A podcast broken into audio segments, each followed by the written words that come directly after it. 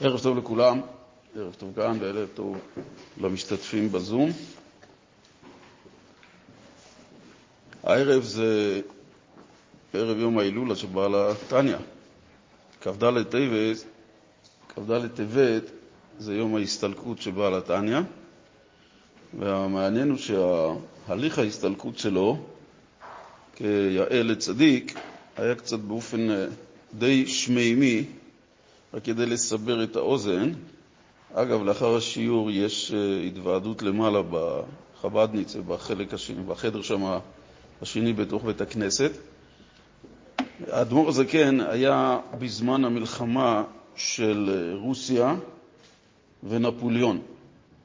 נפוליאון רצה לכבוש את רוסיה ויצא למלחמה, והוא כבש שטחים ומקומות די גדולים וארוכים. המסופר הוא שבראש השנה היה בין הרבי לוי יצחק מברדיצ'ב, שהוא מחותנו של האדמו"ר הזקן, לבין האדמו"ר הזקן קביעה שתהיה מי יתקע ראשון בשופר, לפי זה גם יהיה הניצחון של מי, ירצה, מי ינצח. האדמו"ר הזקן בעל התניא רצה שרוסיה תנצח, ואחרים רצו שנפוליאון ינצח. ואמרו שלמה האדמו"ר הזקן רצה שנפוליאון ינצח, רוסיה. שרוסיה תנצח, סליחה, מכיוון שאם נפוליאון ינצח, תהיה רווחה כלכלית, גשמית, אבל יחד עם זאת תבוא כל המודרניזציה וההשכלה של צרפת תיכנס לרוסיה, ובכך היא תזיז ותשמיט ותיקח לצדדים אחרים את היהדות. מה שאין כן אם רוסיה תנצח, תהיה מצב כלכלי לא קל, אבל היהדות תישאר על תקנה ולא יהיה מצב שירצו להרוס אותה. עכשיו, מה שמסופר הוא שבסופו של דבר כמובן רוסיה ניצחה, אבל מה שמסופר הוא שנפוליאון רדף במיוחד אחרי האדמו"ר הזקן, בעל התניא. הוא רצה להשיג אותו, ולא רק זה, הוא רצה לפחות משהו ממנו. איזה בגד שיהיה, איזה חפץ ששייך אליו. מסופר על זה שיש דברים שהוא רצה לעשות מבחינת טומאה, מבחינת להשבית את האדמו"ר הזקן באיזושהי דרך, מכיוון שהוא ידע על הצדקות שלו והיכולת ההחלטה שלו, והאדמו"ר הזקן ברח יחד עם המשפחה והחסידים שהיו מעבירים אותו ממקום למקום. וכשהוא הגיע למקום, כבר בחורף מסוים, שזה היה קר מאוד כמו עכשיו ברוסיה, מי שלא היה שם באוקראינה, אני הייתי שם מספר שנים בשליחות, הקור באוקראינה יכול לרדת למינוס 30, שאני לא יודע אם מישהו מכיר את הסוג הקור הזה, וקיפאון שאגב, סיפור מעשה בתוך מעשה קצר, מהקהילה שלנו כאן היו נוסעים מדי שנה קבוצה שיוצאת בכ"ד טבת להדיץ' לאדמו"ר הזקן. הדיץ', תכף נגיד, מה שקרה, הם נסעו באוטובוס, מיניבוס, והדרך קפואה, אי אפשר לנסוע מהר, הכל מגרש החלקה. מי שלא מכיר דבר כזה, לא יודע, כבישים, מגרש, אין מי שיפנה כבישים ואין מי שידאג שיהיו פונים, ומדובר פה על נסיעות של מאות קילומטרים מקייב לנז'ין, יש נסיעה ארוכה מאוד.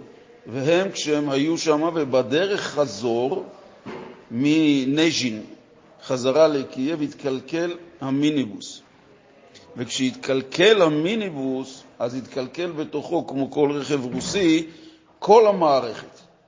ולא היה חימום באוטובוס, במיניבוס. עכשיו, לבקש שיבוא מישהו לתקן ידידים ואיזשהו מוסך שיסחוב, מאן דכר שמיה, שממות. מדובר פה על מקומות, אין קליטה טלפונית, אין שום דבר. ישבו שם נשים ובני הבעלים שלהם בתוך המיניבוס, ולאט לאט התחילו לקפוא. ולא בסתם עניין של מילה, אלא קיפאון, הם התחילו להרגיש שהם הולכים וקופאים. ואז הם התחילו בתוך המיניבוס להתחיל לקפוץ, להתחיל לשחרר, שכביכול הקיפאון לא ישלוט בהם. וזה היה הדבר שהביא אותם כמעט לסכנת נפשות, עד שעבר שם איזה רכב תקין שהוא נסע להזעיק עזרה, ולקחו אותם למקום בית מלון שהיה על הדרך אכסניה, עד שתיקנו את המיניבוס הזה. אז יחד עם זאת, שעושים כאן את ההתוועדות, בדרך כלל היום ההסתלקות של האדמו"ר הזקן, הם גם עושים סעודת הודיה, זאת אומרת, להצלת נפשות שהיה להם. אז כשהאדמו"ר הזקן ברח מנפוליאון, ונפוליאון חיפש איך, אז כל דבר שהם היו מאחורה היו שורפים, וכשהגיעו לכפר מסוים שנקרא אה, פניה, הכפר פניה זה היה ששם הם שבתו, ובמוצאי שבת האדמו"ר הזקן החזיר את נשמתו וקברו אותו בעיר, בכפר שנקרא נז'ין. נז'ין זה מרחק של שלוש שעות נסיעה מקייב, אה, שם בעצם אה, היה קבורתו. עכשיו, אז בזמנו שקברו, היו קוברים קבר ומצבה וזהו. אבל ברוך השם, עם השנים התווספו, אני זוכר שהייתי שם בין הראשונים, היה מבנה מאוד רעוע, לא הייתה מצבה, היה סך הכל איזה טיח שמכסה. הזמנו מצבה מהארץ גדולה, שהטסנו אותה באופן מיוחד לקייב ומשם ברכב לנז'ין, וזו הייתה המצבה הראשונה שמאז כבר התפתח המקום, יש שם בית מלון ויש שם מקומות שמגיעים ומתוועדים. ועושים את המקום, הפך להיות עלייה לרגל. אה, בכ"ד טבת. היום אנחנו ליל כ"ד, ולכן ההתוועדות ברחבי העולם החסידי, שהיום יש יום של התוועדות, יום של אה, שמחה, יום של בקשות, כאילו לה בפני עצמה. זה היה כהקדמה לבעל התניא שאנחנו לומדים, והנשמה הגדולה הזאת שירדה לעולם, מסופר שהבעל שם טוב אה, הרגיש כשלוש שנים לפני הלידה של אדמו"ר הזקן שישנה נשמה גדולה שאמורה לרדת לעולם, אבל לא גילו לו על מי מדובר. אבא שלו, של אדמו"ר הזקן, קראו לו רבי ברוך, והוא היה חסיד של הבעל שם טוב. ובאחד מיום כיפור, כשהבעל שם טוב סיים את התפילות, שנה לפני לידתו של אה, בעל התניא, יום הכיפורים, בסופו יום הכיפורים, הוא היה בשמחה מאוד גדולה. וכשתלמידיו החבריה קדישא, זה עשרה חברים שהיו התלמידים הכי קרובים שלו, שאלו אותו על מה ואין מה השמחה, אז הוא אמר שעכשיו נודע לו שמי היא הנשמה הגדולה שאמורה לרדת לעולם. נשמה שנקראת נשמה חדשה. נשמה חדשה זו נשמה שאף פעם לא הייתה בעולם, לא בגלגול זה ולא בגלגול אחר, נשמה שמעולם לא הייתה אה, כאן בין החיים. כשרצה לנסוע חזרה, אבא של הבעל תניא ברבי ברוך, אחרי שסיים את החגים, רצה לחזור חזרה אה, לבית שלו, הבעל שם טוב היה במז'יבוש, ביקש רבי ברוך ברכה שכבר הוא נשוי הרבה שנים ואין לו ילדים. כל שנה הוא היה מבקש את הבא, ואז השנה הזאת אמר לו הבעל שם טוב, לשנה הבאה, בעת הזו, לך חובק בן. וברגע שהוא ייוולד, לא תספר לאף אחד, ותבוא ותספר לי קודם. וכך הווה. ואחרי שנה נולד בעל התניא, וכשהוא בא, בישר את זה לבעל שם טוב, והבעל שם טוב נתן לו הוראות מיוחדות איך להתנהג עם הילד. שלא יראו אותו אחרים, וכל מיני דברים שישמשו לו אה, שמירה. ובגיל שלוש הוא הביא אותו לבעל שם טוב כדי שיעשה לו את החלקה, והוא אמר לו, אם אתה כבר מגיע ואתה מבקש לבוא, אז אתה תבוא יחד עם אימא שלו ואימא של האימא, ותגיעו בעגלה ותגיעו בש... בסוד, ייכנס אליי, נגזוז לו את השיער, ובמיידית אתם חוזרים חזרה ושאף אחד לא ידע. כבר בגיל שלוש בעל התניא כבר ידע המון פסוקי תהילים וידע המון דברים, ואז הבינו שמדובר פה על משהו שיש לו יכולת פנומנלית ללמוד. כבר בארבע, בין ארבע וחצי הוא כבר היה מדקלם, מדבר דברי גמרא, בגיל 12 כבר עשה חידושים משלו, לאחר מכן התחיל בגיל 14 לחבר את השולחן ערוך, ולאחר מכן המשיך את העניין של התניא, ומשם הפיץ את כל החסידות. זו הייתה נשמה חדשה שהיא שינתה את מהות לימוד התורה והגמר, ולימוד התורה, פנימיות התורה, וגילה אותה ממה שהיה אצל הבעל שם טוב באמרות קצרות, ולאחר מכן המגיד ממזריץ' בא בעל התניא ופירק את, את העולם הנסתר, הביא אותו לידי גילוי באופן כזה שזה יורד, במיוחד ספר התניא, הספר היסודי שלו, יורד עד למטה-מטה, שחסידות אלוקית רוחנית שהייתה מוסתרת לפני כן והייתה בידיעת צדיקים בלבד, ירדה ונודעה לכל אחד ואחד מישראל, כמו שהיא היום עד מצב למטה. בהמשך למה שלמדנו שבוע שעבר. נפטר. לא ש...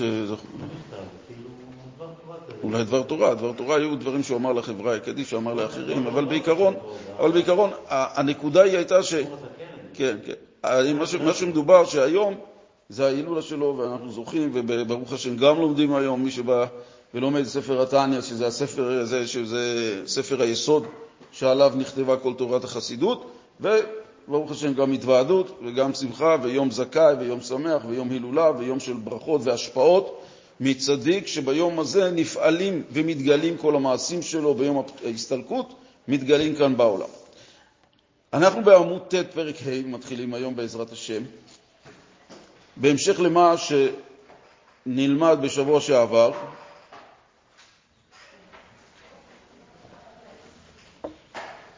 בשבוע שעבר היה סיומת של פרק ד' שהמשנה בפרקי אבות, בפרק ד' שאומרת יפה שעה אחת בתשובה ומעשים טובים בעולם הזה מכל חיי העולם הבא.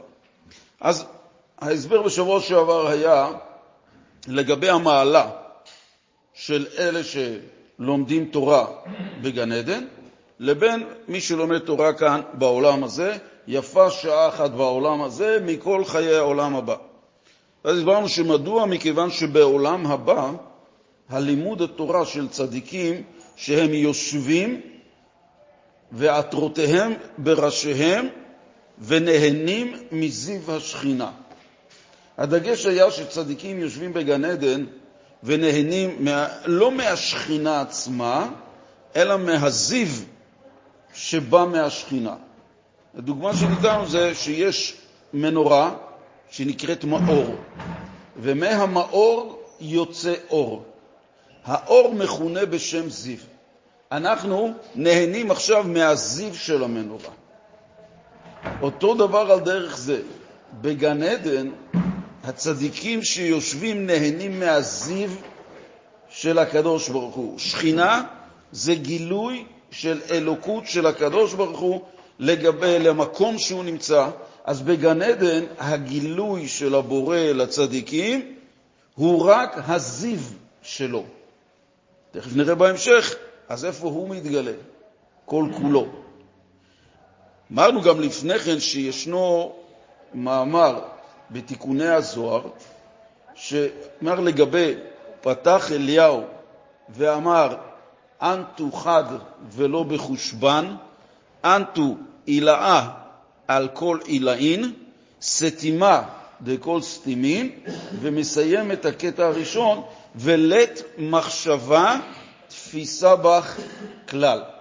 זאת אומרת שאין מחשבה שיכולה לתפוס ולהשיג את הקדוש ברוך הוא. Recording stopped. Recording in progress.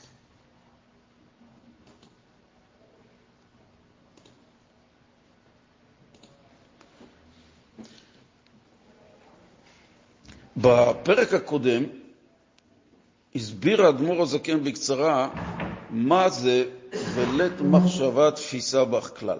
מה זאת אומרת שאין אדם שיכול ליס... לתפוס את הקדוש ברוך הוא. מה הכוונה לתפוס את הקדוש ברוך הוא?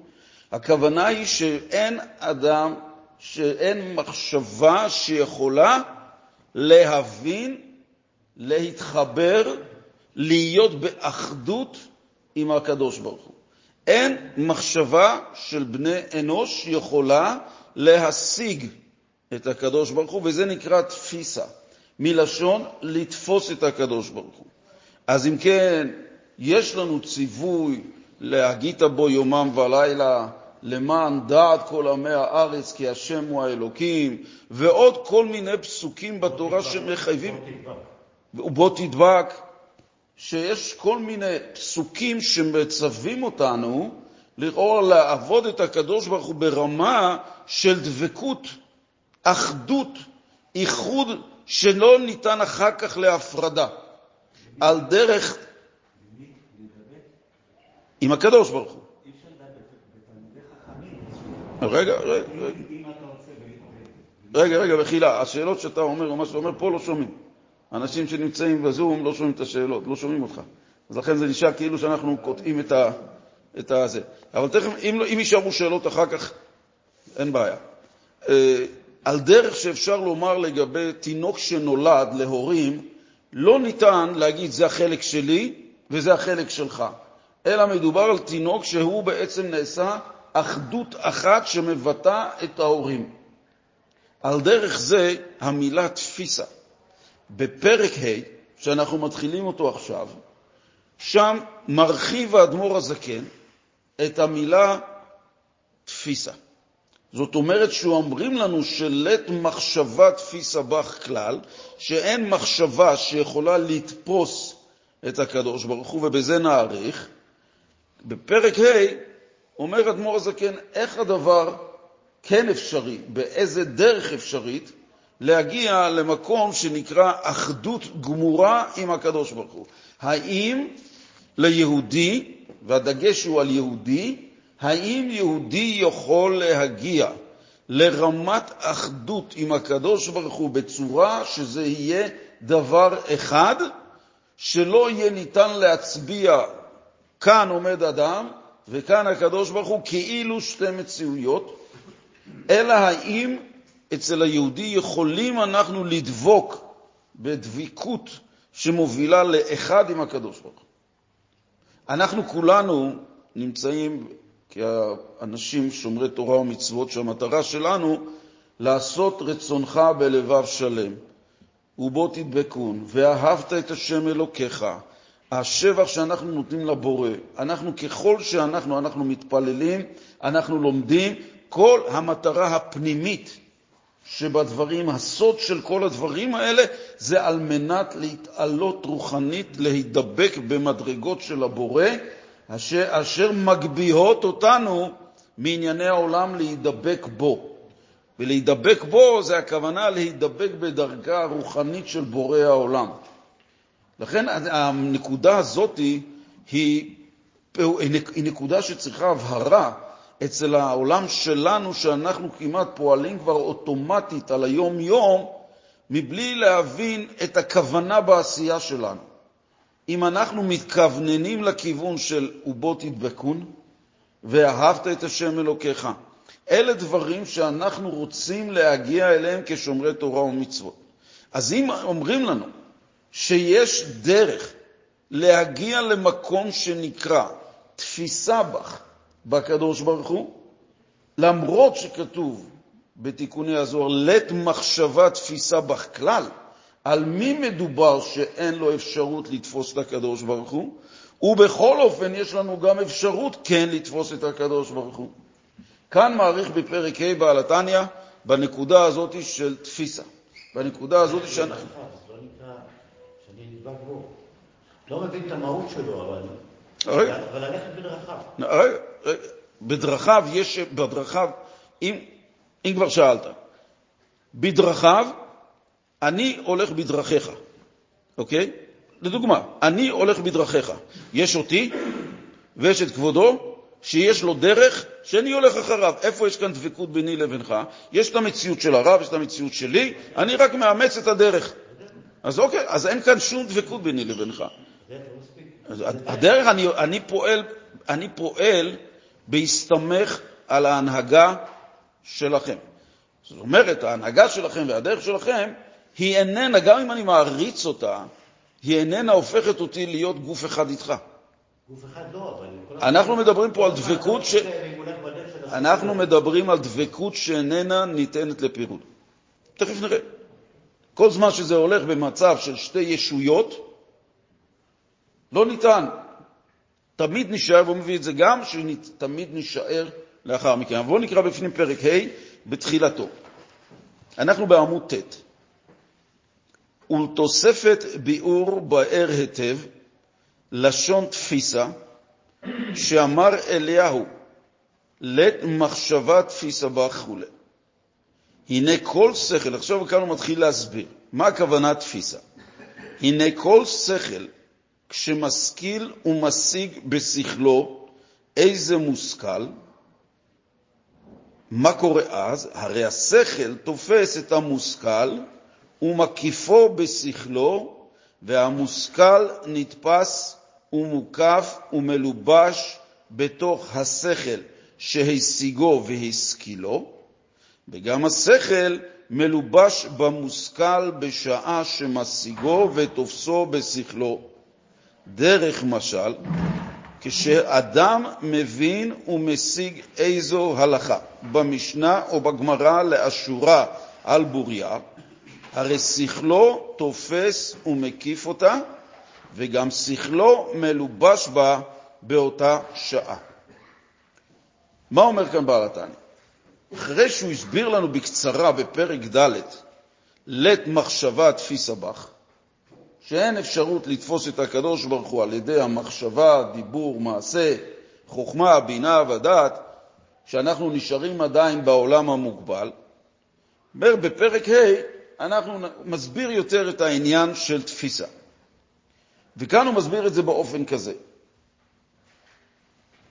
כשיש, נתחיל עם דוגמאות לפני שניגש לצד המושכל שהוא הביא כדוגמה. נלך בדוגמאות יותר ברובד החיצוני שאנחנו מכירים, ונעלה פנימה יותר לכיוון הרמה השכלית. ילדים שמשחקים תופסת.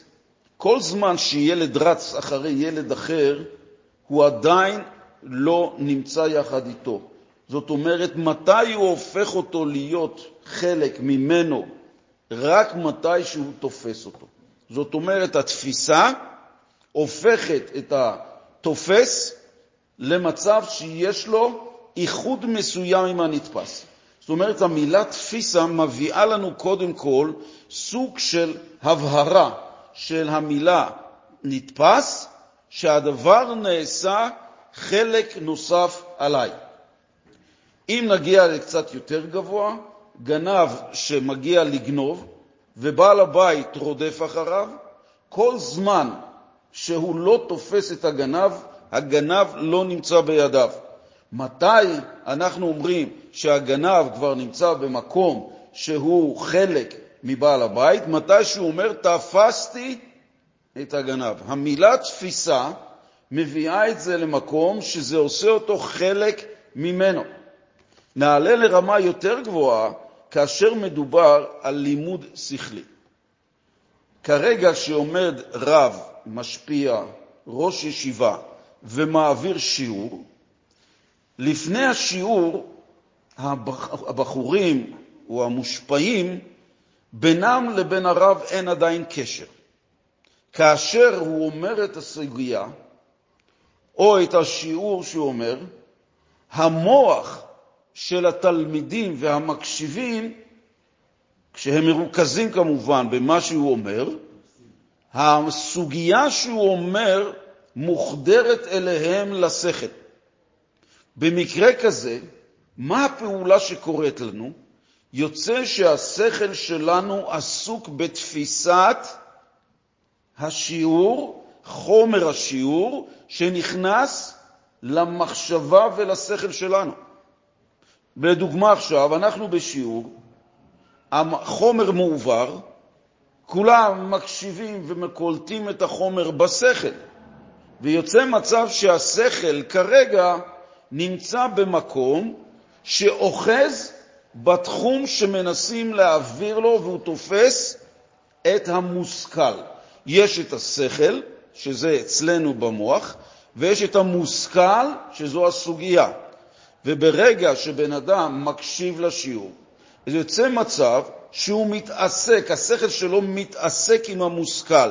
זאת אומרת שהשכל תופס ברגע זה את המושכל. ומתי התפיסה נעשית בשלמות? כאשר כל הסוגיה מונחת במוחו, בשכלו של התלמיד על בוריה. זה מה שאומר קודם כל האדמו"ר הזקן, כאשר שכל, כשמשכיל, הוא, הוא משיג בשכלו איזה מושכל, הרי השכל, מה עושה? תופס את המושכל. באותו רגע הוא תופס את הסוגיה. אבל מה קורה גם מהצד של הסוגיה? זה שהאדם תפס את המושכל, זה אדם שבשכלו עכשיו השכל נמצא, עם הסוגיה. אבל מצד שני, יש גם שהסוגיה גם מתלבשת בשכלו. כלומר, היא תופסת אותו בשכלו, וכרגע לא מאפשרת לו להיות מחובר לעוד מחשבה. כלומר, יש בהגבלה שהקדוש ברוך הוא נתן בעשייה, במחשבה, שאין יכולת למחשבה, או כאן, אין יכולת למחשבה לחשוב שתי מחשבות באותו זמן. אין אפשרות כזאת. וממילא, כאשר הוא עוסק במחשבה אחת, שזו הסוגיה, השכל שלו תפוס בסוגיה, אבל גם הסוגיה תופסת אותו. זאת אומרת שיש פה מהלך דו-צדדי, ולכן יוצר מצב שהשכל תופס את המושכל, אבל גם המושכל תופס את השכל. זה כאן בעצם מה שהוא אמר בשורות האלה. זה מביא דוגמה לכך. כמו שאדם לומד עכשיו הלכה, בהלכה נניח שכתוב שעליו ליטול ידיים לפני עשיית המוציא בשבת, ביום חול, לפני לחם, לפני ברכת מוציא, צריך ליטול ידיים. אבל הסוגיה הזאת, יש לה הקדמה עד שהשולחן ערוך מגיע למסקנה הסופית של ליטול ידיים. אז יש סוגיה של התפלפלות למה צריך ליטול, כמה צריך ליטול, עד איזה חלק צריך ליטול בידיים, איזה כמות לשפוך וכו' וכו'. האם מותר לדבר בין לבין, ואם זה דברים כאלה, דברים כאלה. כל הסוגיה של יש. בינתיים כשהוא לומד את הסוגיה הזאת, אז מוחו עסוק בלימוד ההלכה או לימוד המשנה. על דרך זה גם קורה שגם המשנה וההלכה נתפסות בשכלו ובעצם הופכות להיות אחד איתו. מה הכוונה בזה? מה הכוונה שזה נעשה להיות אחד איתו? אנחנו כאנשים ששומרי תורה ומצוות, ישנם, ניקח את הצד של אלה שלא שומרים תורה ומצוות, באים ומעבירים להם איזשהו רעיון בהשקפה, באיזשהו רעיון של אידא, אידיאולוגיה. כשהם שומעים, אז יש כאלה שיקבלו, יש כאלה שלא יקבלו. אבל נלך על אלה שהקשיבו, טחנו, קיבלו את האידיאולוגיה הזאת באופן שכלי, וגם האידיאולוגיה הייתה בתוכם, והם אימצו אותה. מה פשוט אימצו אותה? זה הפך להיות חלק אחד מהם, מאוחד איתם, שהם מעתה, כל זמן שאין להם מישהו שיבוא ויפרק את האידיאולוגיה הזאת, הם מונעים מצד האידיאולוגיה הזאת כאחדים מאוחדים, מכיוון שהם אימצו את זה. על דרך זה גם כשאנחנו מגיעים לצד הרוחני, לצד הדתי. יש לנו את המושג הזה שנקרא השקפה, יש מה שנקרא השפעה, יש מה שנקרא דרך תורה ומצוות. היום כאשר ילד לומד, שהוא מגיע לגיל בגרות, או אדם שמצטרף לשמירת תורה ומצוות בגילאים מאוחרים יותר, והוא לומד על ההלכות של נטילת ידיים, והוא בעצם מאמץ את הדבר, הדבר הזה מבחינתו לא ניתן יותר לביטול, מכיוון שזה הפך להיות חלק ממנו. זאת אומרת, הדבר כפי שהוא נעשה, כפי שהוא נלמד, בסופו של דבר הוא תופס את המושכל והמושכל תופס אותו, ואז ניצרת אחדות שמתוכה הוא פועל. זאת אומרת, אם הוא בא לאכול לחם, הוא כבר יודע ומונע שלא ניתן יהיה לשנות את זה, שהוא צריך ליטול ידיים לפני כן. למה כל ההקדמה הזאת?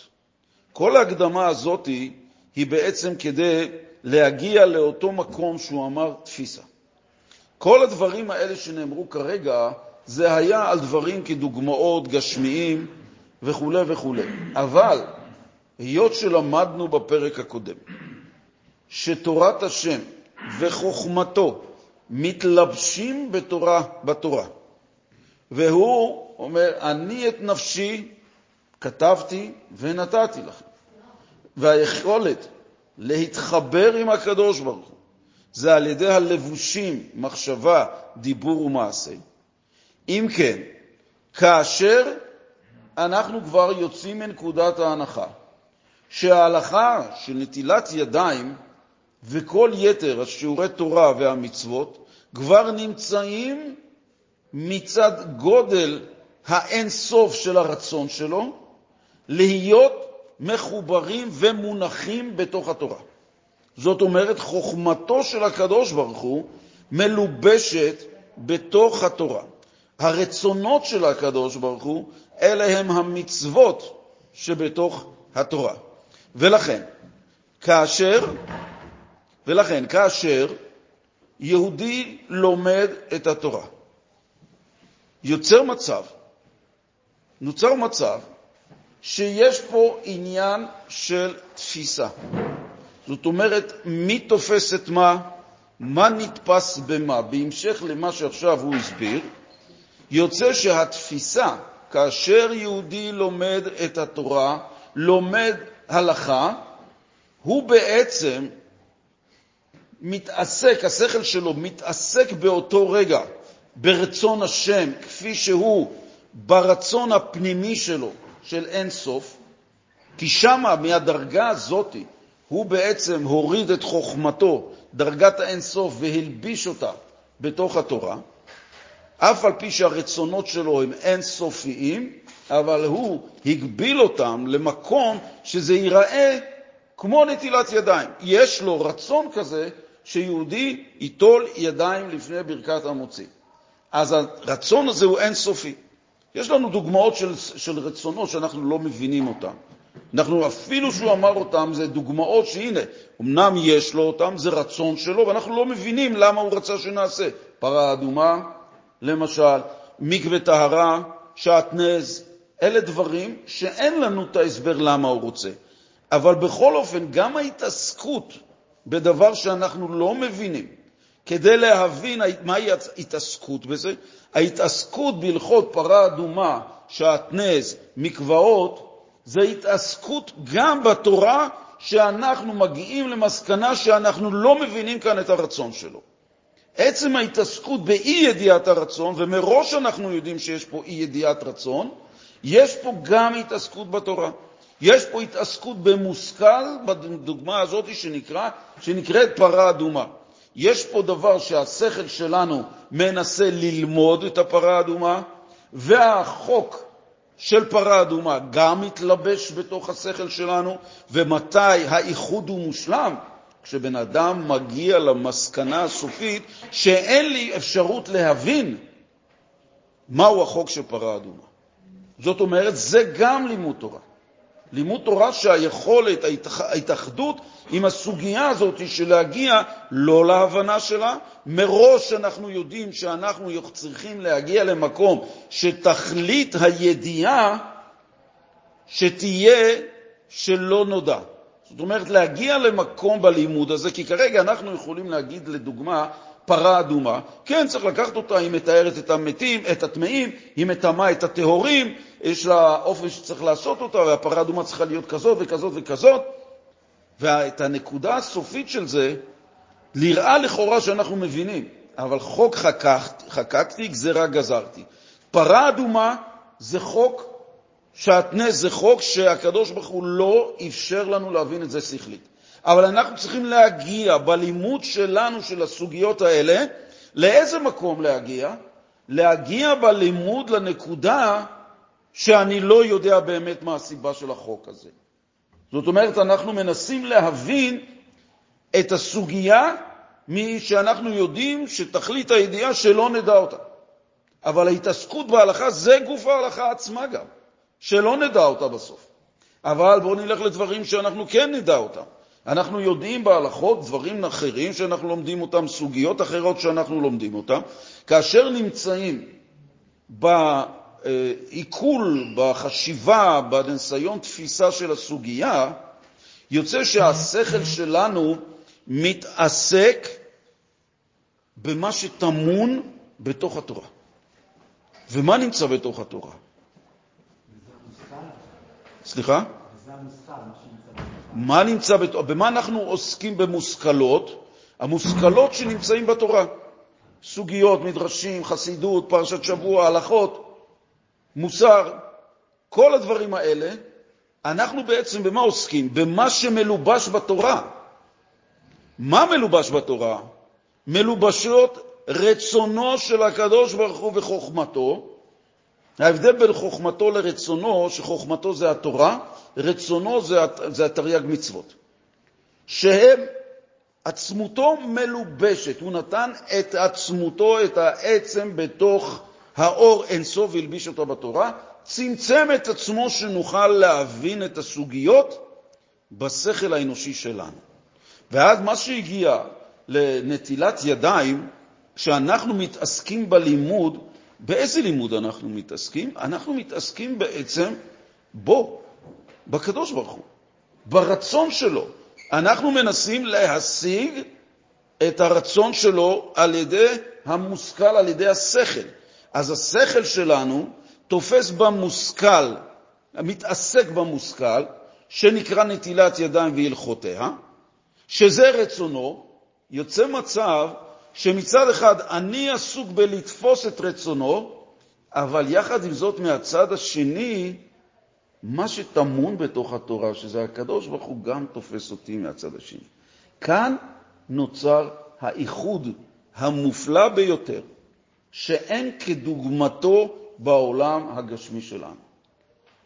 כל התאחדות בסגנון הזה עם משהו אחר, בין שזה איחוד עם דברים גשמיים, שבן אדם מתאחד עם מכונה כמפעיל אותה ויודע אותה על בוריה והוא אוהב אותה ואוהב אותה, את המכונה ואת הפעולה שלה, לבין רופא, לבין אדם שמבין אה, אפילו בדרכים, בדברים קצת יותר רוחניים כמו פיזיקה, דברים שהם עולים שוב בעניין השכל. האם אין כאן אחדות? יש כאן אחדות, אבל אחדות לא אמיתית מכיוון שמה הוא מתחבר? הכוח המשכיל שלו בלבד מתחבר עם חיצוניות של דבר גשמי. זה חיבור שכלי ברובד החיצוני ביותר. כי ממה הוא מתאחד? מה הוא מתאחד? עם מכונה שהיא גשמית. גם בן אדם מתאחד, רופא מתאחד עם ניתוח, עם ידיעות גשמיות, עצמות ודם.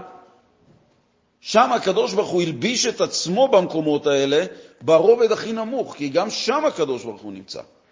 אבל המקום שהקדוש ברוך הוא נמצא בגילוי, ולכן הדבר הזה גם נעשה קדוש, כמו שהקדוש ברוך הוא מקדש את יום השבת ואת החגים, הימים, מבחינת הימים, מבחינה חיצונית, אנחנו לא רואים כלום שונה בשבת מיום רביעי. או לא שונה יום שני מחג הסוכות או מחג, מיום הכיפורים. מבחינה חיצונית, אז למה הדבר מתקדש? דבר מתקדש מכיוון שהקדוש ברוך הוא באותו יום מתגלה יותר בעולם. זאת אומרת, היום נהפך קדוש, מובדל מימים אחרים בגלל ההתגלות של הבורא בעולם. לגבי הלימוד שלנו, כאשר אנחנו עכשיו יושבים ולומדים, אנחנו עושים פה את שתי הפעולות. פעולה אחת שנעשית על ידינו, ופעולה שנייה שנעשית על ידי הבורא. כאשר אנחנו עכשיו מתעסקים במושכל להבין את חוכמת הבורא, ויחד עם זאת את הרצון שלו איך נוטלים ידיים נכון.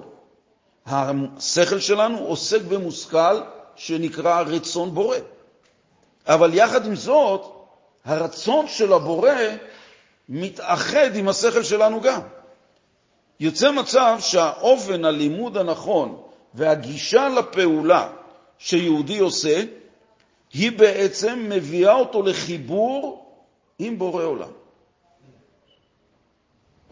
רגע, רגע, רוצה לשאול, מחילה. מה ההבדל, לא הבנתי את ההבדל, אם אדם עכשיו לומד את התורה, למשל הלכות נטילת ידיים, אז הוא מבין איך הקדוש ברוך הוא רוצה שאיתו את הידיים, נכון? כן. עכשיו אדם הולך לומד רפואה. כן. הוא מבין איך הקדוש ברוך הוא רוצה שאדם, שהוא ינתח, שהוא יטפל בבן אדם. כן. מה ההבדל? יפה מאוד, שאלה טובה. אני אחזור עליה בשביל אלה שכאן, בסדר? שואל כאן אחד האברכים, מה ההבדל אם רצון הקדוש ברוך הוא מתבטא בהלכות נטילת ידיים, או שהרצון שלו מתבטא איך רופא ינתח בן אדם? שניהם זה רצונות שלו. אז אם כן, זו השאלה, נכון? כן. התשובה לכך היא שהרצון של הקדוש ברוך הוא מתחלק בין המון המון המון דרגות. הוא רוצה שיהיו שמיים, הוא רוצה שתהיה ארץ, והוא רצה שיהיה ברואים, והוא רצה שיהיו בני אדם, ורצה שיהיה חיות, ורצה שיהיה רופאים, ורצה ורצה ורצה ורצה. כל הרצונות האלה, אלה רצונות שעוסקים בחלק החיצוני של הרצון שלו. עוסקים בענייני העולם הגשמי, שזה חלק מהרצונות שלו שהוא רוצה שהם יהיו. אבל יש מישהו אחד שמקיים את הרצון העליון שלו, הסופי שלו. למשל, אדם הולך לעבוד. שואלים אותו, למה אתה רוצה לעבוד? כי אני רוצה לקבל משכורת. זה רצון, אבל זה לא הרצון הסופי. למה אתה צריך משכורת? אני צריך שיהיה לי כסף לקנות דברים הביתה. הכסף זה לא הרצון הסופי, זה עדיין רצון, אבל לא הסופי. אמצעי לעוד רצון נוסף. לעוד רצון נוסף. מה הרצון הנוסף? שהוא רוצה שיהיה לו אוכל, הרי בזה שיהיה לו אוכל במקרר ובארגזים הוא לא סיים את ה... מה המטרה? הרצון שלו זה לאכול את זה. וזה גם לא רצון סופי. אז מה הרצון הסופי שלו? לחיות. ולמה אתה רוצה לחיות? אין תשובה. האדם יגן על החיים שלו. אה? רגע, רגע. זה שהבן אדם רוצה שיהיה לו טוב, זה תגובה שבן אדם רוצה להרגיש את החיים בטוב. אבל אם אתה שואל אותו, אבל למה אתה רוצה לחיות? אה, באמת, באמת, באמת, שניגשים אחרי החפירה הזאת, לא יודע. אני יודע למה אני חי, כי אמרו לי למה אני חי. תשאל תינוק בן שמתחיל לדבר למה אתה חי, הוא לא יודע. אבל ככל שבן אדם מתבגר, הוא מוצא את הסיבות למה הוא חי.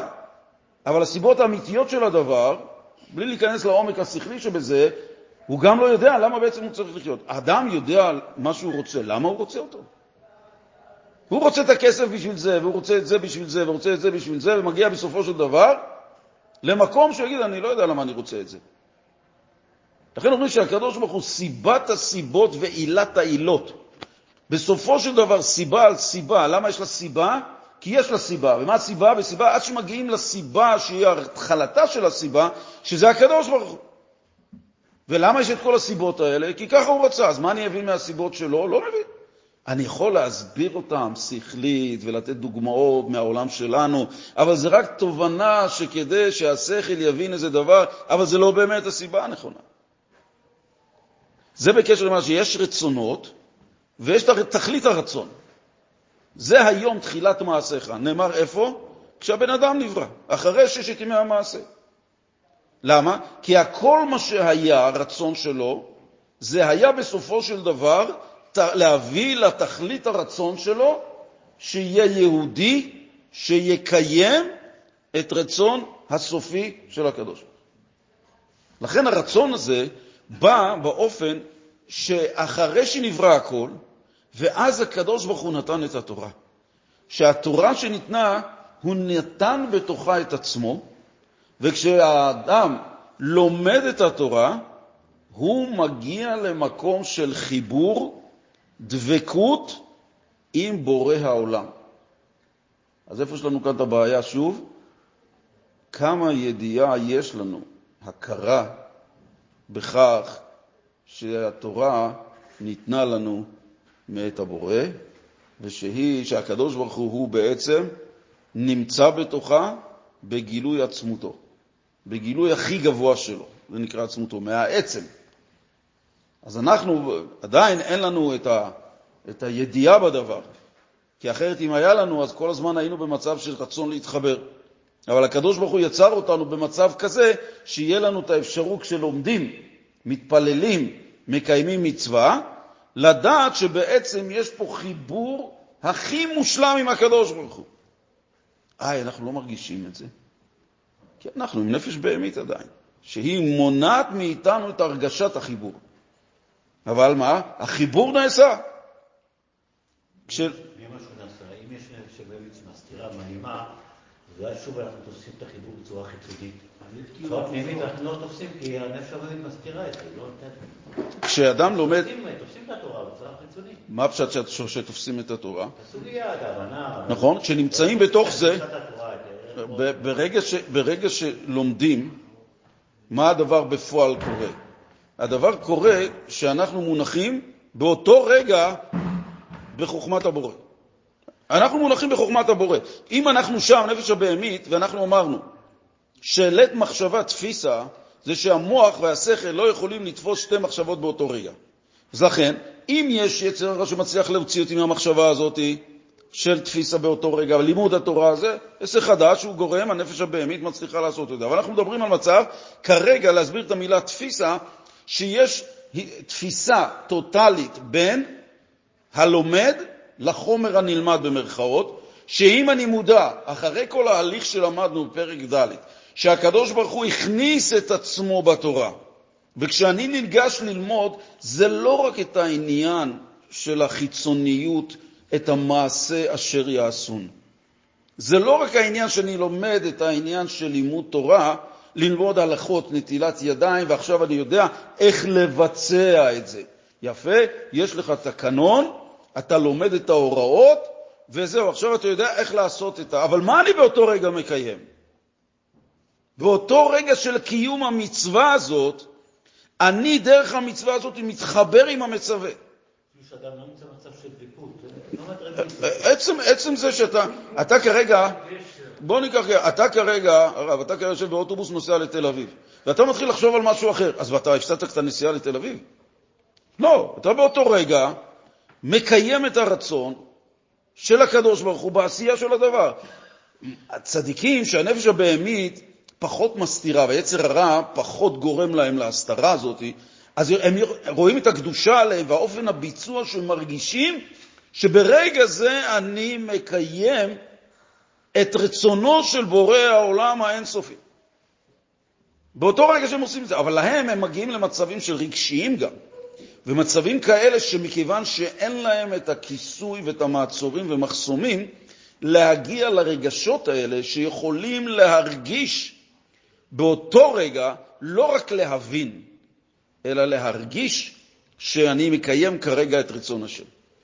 אגב, אדמו"ר הזקן גם, למה המילה תפיסה, לית מחשבה תפיסה בך, ולא להשתמש, למה הוא לא השתמש במילה אה, אה, אליהו הנביא בזוהר, למה הוא לא השתמש ולית, ולית הבנה בך, ולית ידיעה בך? למה המילה תפיסה? כי עניין של ידיעה והבנה זה עדיין משאיר אותי כשתי דמויות, שתי ישויות שלא התחברו. אני מבין אותו, אבל אני עדיין דרך ההבנה השכלית לא יכול להיות הוא. אני גם לא יכול להיות במקומו יחד איתו. וכך זה גם על דרך ההבנה וגם על דרך הידיעה, שיש מצב כזה שזה לא מגיע, אבל כאשר מדובר על תפיסה, אני תופס לא רק שאני תופס, אלא גם הוא תופס אותי. זה שאני מבין את המשפיע ואת הראש ישיבה בסוגיה, זה לא אומר שראש הישיבה עכשיו נהיה, נהיה אני. מה שאין כן בלימוד התורה, היות שהקדוש ברוך הוא נמצא שם, ואני ניגש לקדוש ברוך הוא ללמוד אותו, ללמוד את הרצון שלו. ועל ידי שאני לומד את הרצון שלו, אז אני על ידי לימוד הרצון שלו, שהוא התורה וחוכמתו, הוא, אני תופס בו, אבל גם הוא תופס בי.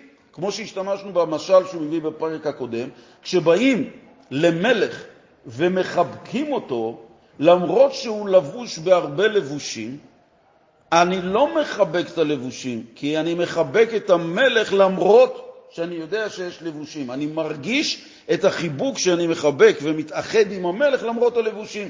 אז לנו יש לבושים חיצוניים של דברים שאנחנו לא רואים את הקדוש ברוך הוא, ואנחנו לא יודעים בדיוק איך בפעולה שאנחנו עושים, מה אנחנו גורמים, אבל על ידי הידיעה היות שישנם לבושים חיצוניים, ואלם ואסתר, זה הם בעצם הלבושים, וישנם את הטרדות, וישנם כל דבר שבן אדם צריך, רוצה לעשות, נוצר מצב שהאדם לא מרגיש, אבל לפחות יודע, כשאני מקיים מצווה, אני מקיים את רצונו, למרות שישנם אלמות והסתרים שאני לא רואה אותו, אני לא רואה באמת איך הוא מבקש ממני את הרצון הזה, אבל למרות כל זאת והאלמים וההסתרים שישנם, בקיום המצווה אני יודע שאני מחבק את המלך, אבל לא פחות, גם המלך מחבק אותי.